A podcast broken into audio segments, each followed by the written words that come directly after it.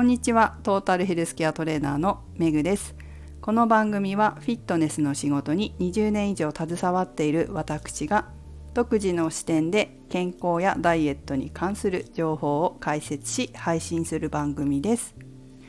本日のテーマは小学生と下っ腹をお送りします。年を重ねてくるとお腹周りが気になるという方も多くいらっしゃるかもしれません。男性だとどっちかというとね胃の上のあたり女性だと下っ腹というのが特徴的でしょうか。そんな私もだんだんとね下っ腹やっぱり気になる年頃になってきて普段からとっても気をつけております。そんな中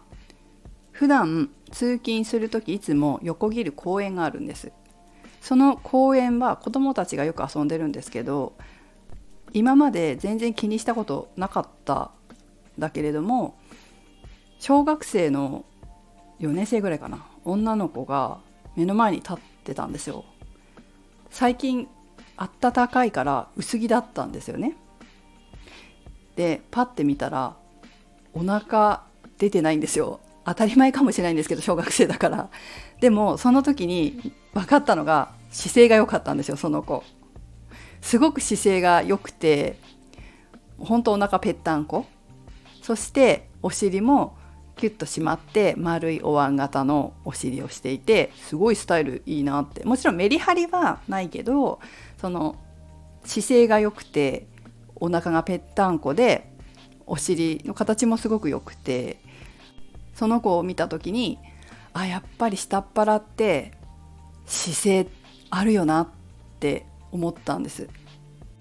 ちょっと小学生の姿勢の悪いことが私は周りに小学生があんまりいないので子供もいないし見たことはないんですけど分かんないんですけど大人で結構痩せてるっていう方でも下っ腹ぽっこりしてる人っているんですよね。でそういう方って姿勢悪いんですよやっぱり。お腹の力特に下っ腹の力が抜けた姿勢で立っってるんです。その小学生と比べると立ち姿が全然違うんですね。だから痩せてるとか痩せてないとかそういうことじゃなく脂肪が下っ腹につきやすい姿勢とか歩き方なんだろうなっていうふうにその時思ったわけです。下っ腹に悩む皆様はどうですか？立ってる時にお腹の力抜けてたり歩いてる時に姿勢が悪かったりしてないでしょうか？私もね本当に姿勢悪い時って下っ腹出てるような立ち方してるなって思うんですよ。でそれってどういう時かっていうと疲れてる時なんですよね。なんか疲れたなとか体力もちょっと今日無理だなみたいな時って歯磨きしてる時とか料理してる時とかにうわお腹が出てるみたいなこと気づくんですよ。それでパッとね姿勢を変えてちゃんと下っ腹に力が入るような姿勢をとるんですけどだから普段から疲れたりして姿勢が悪くなってるっていうこともあるのかなとかじゃあ疲れるって何だろうって思うとやっぱ体力なのかなとか体力がだんだんと衰えてってるのかなって小学生はね大人に比べて全然体力ないとかないじゃないですか。元気にいつも走り回ってるっていうことがほとんどだと思うんですけど大人になるとだんだん代謝も下がってきてで何もしなければ体力も減ってきてすぐに疲れてしまえば姿勢が崩れる楽な姿勢をしてしまう。お腹に力の入らない楽な姿勢で過ごしてしまうっていうことはあると思います。だから